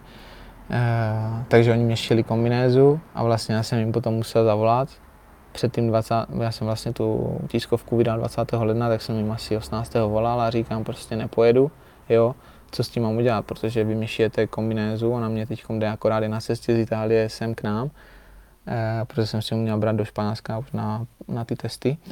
Mm, a ona je samozřejmě individuálně udělaná, protože jsem byl v Itálii, oni si mě měřili a všechno. Eh, co s tím budeme dělat. A oni, no, tak posíláme ti tam mrak, mrak oblečení, tak budeme rádi, když nám to oblečení potom pošle zpátky, ale tu kombinézu si nech, já prostě trénuji v ní a, mm-hmm. a foce v ní třeba, nebo dělej si s ní, co chceš, takže jsou to všechno obrovské firmy, které nevytrhne jedna, jedna kombinéza asi a zároveň já jsem měl prostě ty smlouvy tak chytře udělané, jo, že prostě mě nehrozí žádný postih, no. Kubo, ještě mi řekni, jaký jsou vztahy mezi závodníkama? Eh, třeba eh, samozřejmě všechny zajímá, a je to logicky nejvíc, že ta hlavně třída MotoGP, ale samozřejmě mají i ty, i ty dvě další třídy. A jak se třeba na vás, nebo potkáte se s těma klukama z toho MotoGP, jak se na vás dívali na ty Moto3 nebo mm. ty Moto2, je tam rivalita mezi těma třídama, nebo není, nebo potkal se s Rosim, řekl čau, hmm. vole, jak se máš, nebo jak, no. jaký to tam je? ano, Rossi, on, on, je takový, on se hodně přetváří, on, je, on je, když vidí kameru, tak hájí, ale, ale potom v soukromí, když takto cestujeme třeba, jsme, já nevím, v Thajsku na letišti tam v, ať už v Argentině, v Tucumanu se potkáváme na letišti každoročně, nebo, nebo prostě mm, tam v tom, eh, v Thajsku, uh, tak on třeba úplně nezdraví, jo. když se budeme bavit o Rosim. taky kterému jakoby jezdci to hodně stouplo do hlavy, tak je Mark Marquez, ten taky úplně přestal bavit, ale jeho brácha třeba s ním si píšu a prostě to je naprosto normální klučina, to je borec, prostě Maverick taky super, uh, Jack super, prostě spousta, spousta, Andrade Vicioso, výborný týpek, který se mnou vždycky prostě si pokecá na letišti, sice pět věd, ale, ale prostě zastaví se a, a to. Uh, většinou jsem mu vždycky gratuloval a o, u toho jsme rozebrali pár kol toho jeho závodu. Uh, jsou to všechno normální lidi, úplně normální lidi, jo, mm, někdo se tam snaží být prostě něco víc, tak je to asi spíš o, to, o povaze toho o povaze, člověka. O povaze toho je, člověka, jo? přesně tak. Jo. Ale jinak eh, Moto dvojky a Moto trojky, prostě s těma klukama se tam vídáme a hrajeme, hrajeme spolu, já nevím, prostě mm, ty stolní fotbaly, hospitality a, a normálně prostě spolu trénujeme, chodíme běhat na tráť a, a, a eh, žádná rivalita bych řekl, že tam nefunguje. Všichni jsou to lidi, kteří vědou, co dělají a, a vědou, proč tam jsou a vědou, že jsou rychlí a, a prostě v tom, v tom, v tom pedoku, já si myslím, že dneska každý ten sportovec má svého psychoterapeuta a, a s ním rozebírá, jak se má chovat a, a jak se má že jo, chovat jakoby v normálním životě a na trati a tak. A všechno jsou to lidi prostě, bych řekl, na úrovni. Jo, a, ti sportovci dneska vějou, vějou prostě, jak říkám, jak se chovat. No. Hmm. No a je teďka, když to zhrnu tu tvoji celou kariéru, je něco, č, z čeho máš největší radost, co se ti nejvíc povedlo? Na co jsi nejvíc pišnej? Já jsem nejvíc pišnej na své kvalifikační kolo v roce 2018 v Brně. V tom Brně. V tom Brně, za to pole position. To je prostě jako skok v Le Mans, taky dobrý highlight, ale nejvíc je prostě kvalifikační kolo v Brně, kdy, kdy sedlo úplně všechno. Celý ten víkend byl dokonalý. Tam prostě, tam nebyla jiná chyba. Tam to, to, já to nechápu. Já nechápu, jak se něco takového mohlo stát. To je prostě... To jsi nejvíc užil. To jsem si užil od začátku do konce. To byl víkend prostě z kategorie snů, kdy, kdy tam byli všichni lidi, kteří tam měli být. Mělo to všechno úplně. Myslím si, že to bylo hezké pro, pro, pro mě, pro sponzory, prostě pro tým, pro eh, miliony fanoušků prostě po celém světě, pro lidi, kteří tomu rozumí, kteří tomu nerozumí. To prostě to, bylo, to byl báječný víkend, který začal úplně skvěle a skončil ještě líp a, a myslím si, že ten závod jsem neměl vyhrát, protože tam byli rychlejší kluci, ale eh, mě hlavně nefungovala motorka. To spousta lidí neví, že prostě mi v tom závodě nefungovala motorka. V, te, v té kvalifikaci to bylo neuvěřitelné. To jsem byl jako jedno tělo, já motorka. To prostě, co jsem, co jsem chtěl udělat s tou motorkou, tak jsem udělal. To bylo neuvěřitelné v té kvalifikaci. To fakt byla bomba. To, jako to se poštěstí třeba jezdci jednou za, za rok, že sedí na tak připravené motorce, kdy víte, že nespadnete a můžete jít za hranou úplně bez problémů a víte, že prostě vás to udrží. Takže to bylo kvalifikační kolo a, a potom v tom závodě, já jsem tam trochu cukl v těch prvních třech, čtyřech, pěti kolech, ale já jsem věděl, že to nemůžu udržet, protože prostě mě, mě, ty, mě ty gumy odcházely, prostě já jsem to cítil, zatáčku co zatáčku, tak jsem cítil, že to jde prostě do háje já jsem věděl, že, že, že, že to nedokážu hodit v takém, v takém rytmu. Ten závod a hlavně jsem měl strašný problém s předkem, mě vůbec nefungoval předek, jo, přední část motorky.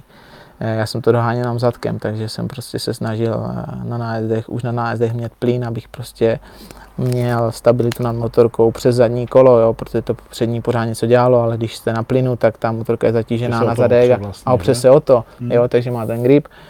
A musel jsem mít celý závod takto a nejtěžší je, když potom máte uh, soupeři s těma, s těma klukama, kteří vám, vás pořád předjíždějí, pořád. A jakmile prostě nepředjedete, tak jste předjed. Předjet. Předjeden. Před, jo, před, předjet. Před, předjet, myslím. Tak jste předjet. No. Jo. Ano, ano, jo. ano, ano. Aby to bylo správně česky. Takže toto je ten největší problém, jo? že když nepředjedete, tak, jste předjet. Jasně. A, a, a problém je ten, že když ta motorka nefunguje, tak vy vlastně nemůžete ten svůj styl, který potřebujete, který jsem měl třeba těch prvních pět kol v závodě, mm. jo, a toto, bylo, toto byl největší problém. Ale zároveň jsem měl geniálně připravenou převodovku, to si myslím, že jsme chytli úplně, úplně božsky. To nevím teda, jak to ten Hector eh, nastavil, ale to jsem nechápal, prostě ta motorka jela jak z praku. To bylo, já nevím, co tam udělali, jestli tam prostě mm, z KTMky došli před, před závodem a, a řekli si, no tak Corfil, jeho domácí vakace, no, tak my mu tam nahrajeme nějakou speciální palivovou mapu. Nevím, čím to bylo, ale ta motorka prostě, i přesto, že jsem neřadil úplně na, že jsem nebyl přesný, jo, plus minus to tam lítalo 100 otáček, jo, e, tak i přesto to prostě jelo do těch kopců strašně dobře ta motorka, jo. No, ani se nemusel být tak zabalený. Mm, nevím, prostě asi dobře foukalo, ale, ale tak to foukalo všem, že jo, takže nevím, čím to bylo, ale prostě ta motorka až na to, že nefungovala předek, což bylo, což bylo špatné, tak, tak byla skvělá. A potom i to, co následovalo, tak mě potom bylo ještě zlé vlastně, vlastně asi 10 dní. Jo, a problém byl ten, že, že za, za, za týden, vlastně následující víkend se jel, se jelo, se jelo uh, Rakousko. No a to byl ten největší problém, že, že mě se prostě točila hlava. Já mám strašný problém s alkoholem. Já když, já když piju, tak potom to moje tělo to asi nějak nedokáže odbourat a, a točí se mě hlava ještě třeba někdy tři týdny. A, a to byl problém v Rakousku, no, prostě tam... Bylo moc brzo po Brně. Jo, přesně tak. Jo, po tom dobrým Brně. Přesně tak. Hele, a zmínil si ten tvůj slavný skok, že podle mě mediálně jsi jednoznačně nejslavnější a už to nikdy nikdy neodpáře z těch YouTube a všeho tím tvým slavným skokem v tom, v tomhle Mán. Hele. Mm-hmm. Já jsem se na to znovu díval, než jsme se potkali a jako, tak jak nikdo jiný, tak ani já nechápu, jak je to možný prostě. Mm-hmm. Je, je, to, je to, byla to, jenom abyste, přátelé, věděli, uh, Kuba jel do zatáčky poměrně prudké, před ním spadl jezdec a on ho prostě přeskočil. Nebo jeho motorku přeskočil. Tak se rozhodl, že prostě v té rychlosti ji přeskočí. A samozřejmě myslím si, že to byla zhoda, ale ty nám to buď potvrdíš nebo vyvrátíš, zhoda jakýchsi tvé rychlé reakce, podle mě i toho motokrosového tréninku z dětství, aspoň tak, jak jsem se na to díval, plus štěstí, že vlastně si mohl tu motorku jakoby na ní najet, ona trošku mm-hmm. vytvořila takový jakoby můstek, mm-hmm. jestli si to dobře, no pověz mm-hmm. mi, protože to proletělo celý svět a komentáře mm-hmm. byly jenom prostě naprosto unbelievable, prostě neuvěřitelný, to se nikdy nestalo, nikdo to nikdy neviděl, mm-hmm. jako, mm-hmm. jako Bakonfe přeskočil motorku a počítal bych, že potom volali z Hollywoodu, že je potřeba jako přijet a nějaký akční scény a no. nějaký skokany, nebo jak, jak vlastně bylo? Mm, musím teda přiznat, že mě nikdo nevolal z Hollywoodu. To je fakt divný. Ale tak o tom popřemýšlej, možná jim tam pošli YouTube, protože... Ale, ale eh, komentovali to prostě nejrůznější sportovci po celém světě a to z toho videa se vlastně během pár hodin stalo virální video, které obletělo opravdu celý svět a vlastně tam šlo o to, že v celém tom závodě já jsem neměl na to, abych se dostal prostě na první pozici. Já jsem eh, hodně stragloval už jenom tím zůstat za nima v tom háku a, a za tím Bastianinem a držet se na tom pátém místě. My jsme sice ujeli, ta první skupinka těch prvních pět nebo šest lidí ujelo, a, ale já jsem za nima vlál. No ale viděl jsem, protože jsem těch kol mraky, nebo jsem strávil eh, mraky kol za tým Ena Bastianinem, eh, takže jsem viděl a četl jsem tu jeho motorku, že s tou poslední zatáčkou v tom Le Mans má jako docela velký problém a že mu to tam prostě ukluze. Já jsem jenom čekal, kdy prostě tam půjde.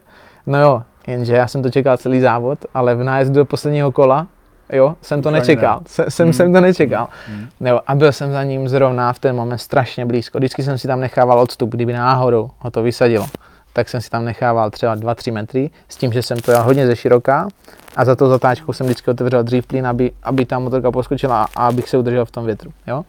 Takže jsem měl jako do, dobrý plán, všechno strategie dobrý. No jenže prostě v nájedu do posledního kola, když jsem potřeboval ten slipstream, a říkal jsem si, teď ho musím ze slipstreamu vzít, abych ještě třeba se dokázal dostat na to pódium. Jo? No. Předjet ho, dostat se na čtvrté místo a pak ještě během toho kola smáznout třeba bez jakého nebo Martina.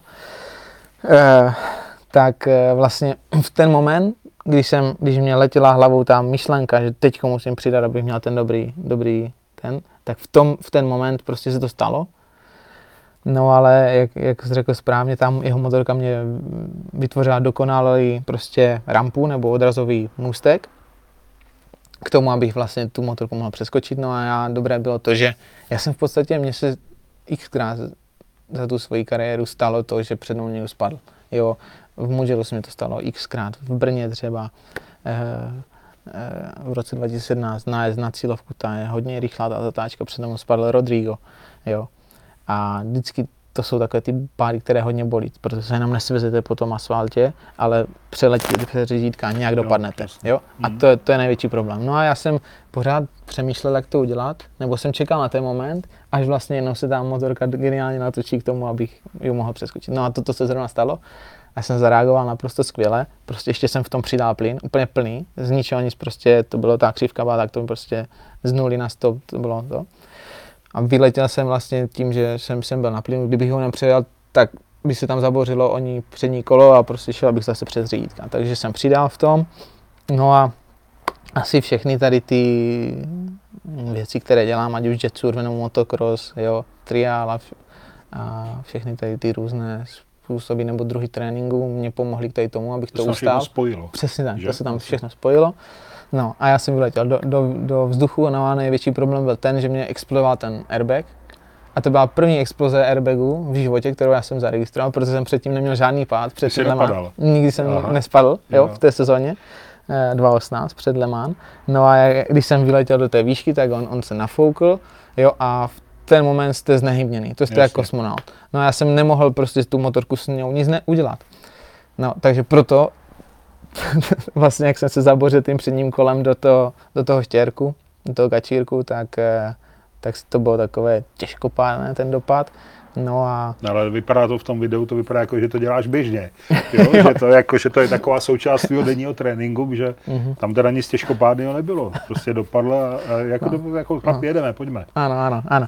No, ten, pa, ten, jakoby ten led byl hodně, hodně dlouhý, ustál jsem ho všechno dobrý, ale, ale hrozně jsem si tam natloukl prostě naši, naši chloubu pánskou, no a, a, a to hodně Tam bolelo. nemáš no. vlastně. že? Tam, tam není airbag, ani, ani suspenzor, nic tam není. No a to jsem šel zkontrolovat hned, jestli, jestli tam ještě je a, a to teda bolelo hrozně moc a naštěstí mě teda zbývalo dojedu jenom jedno kolo, ale zase v té kombinézi, jo, která hlavně té speedy nefungoval ten zpětný ventil toho, toho tak ty jsi byl vzduchu, pořád na takže já jsem byl pořád nafouklý. Jo, takže celé to kolo jsem to musel to prostě jsi bez pochybu, jo, to tě bez- úplně no. sevře. Jo, jo, no, to bylo hrozné. Fakt? Takže, no, takže jednak já jsem byl bez pohybu, teď ještě o, ohromná bolest, normálně na motorce nic necítíte. Jo, když třeba jedete někam na výšku a bolí vás ruka předtím, tak na té motorce to přestanete vnímat, tu bolest. Jo, to je normální, to tak všichni mají, ale to byla taková bolest, že to jsem prostě, to se nedalo nevnímat.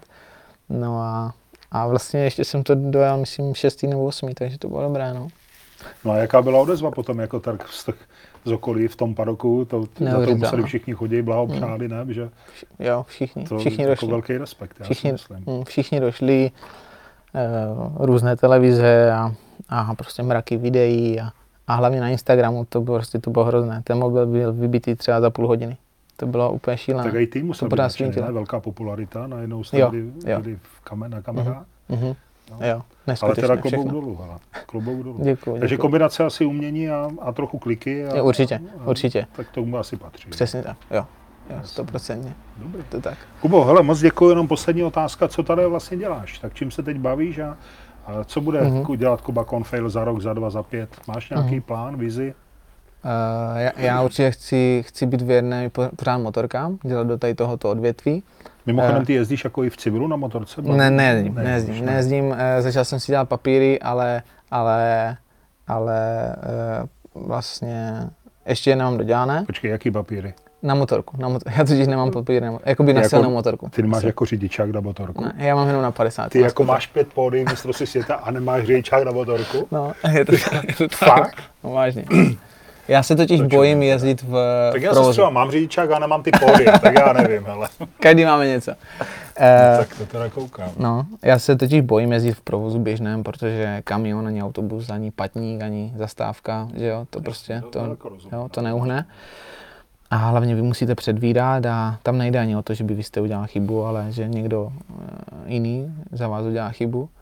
A takže, takže já prostě jezdím v autě, snažím se jezdit ve dražších nebo prostě lepších autech, kde ty deformační zóny jsou větší a kde je hodně airbagů a to.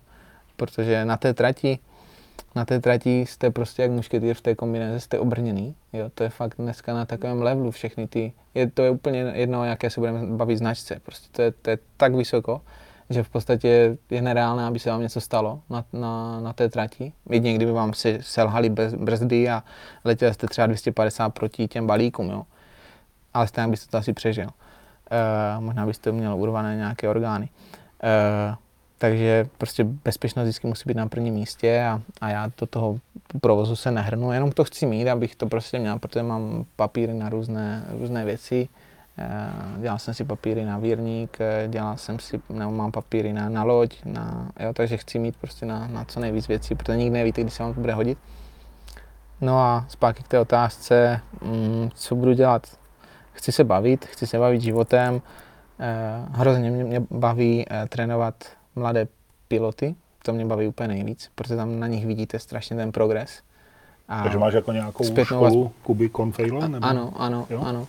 Ještě nemám teda jakoby oficiálně, ale chci si něco takového udělat. Směřuješ tím. Směřuju k tomu. Uh-huh. Uh, ti lidi to mají rádi, protože ti kluci mě znají z, z, Jasný, z televize. Jo, a vnímají mě prostě jako svého nějakého hýra, hrdinu. A, takže, takže tady tohleto a jinak, jinak se hodně bavím tím jetsurfem, takže na prknách jezdím a prodávám je a, a bavím se tím úplně neskutečně. No a pár takových věcí, které ani asi nestojí za řeč.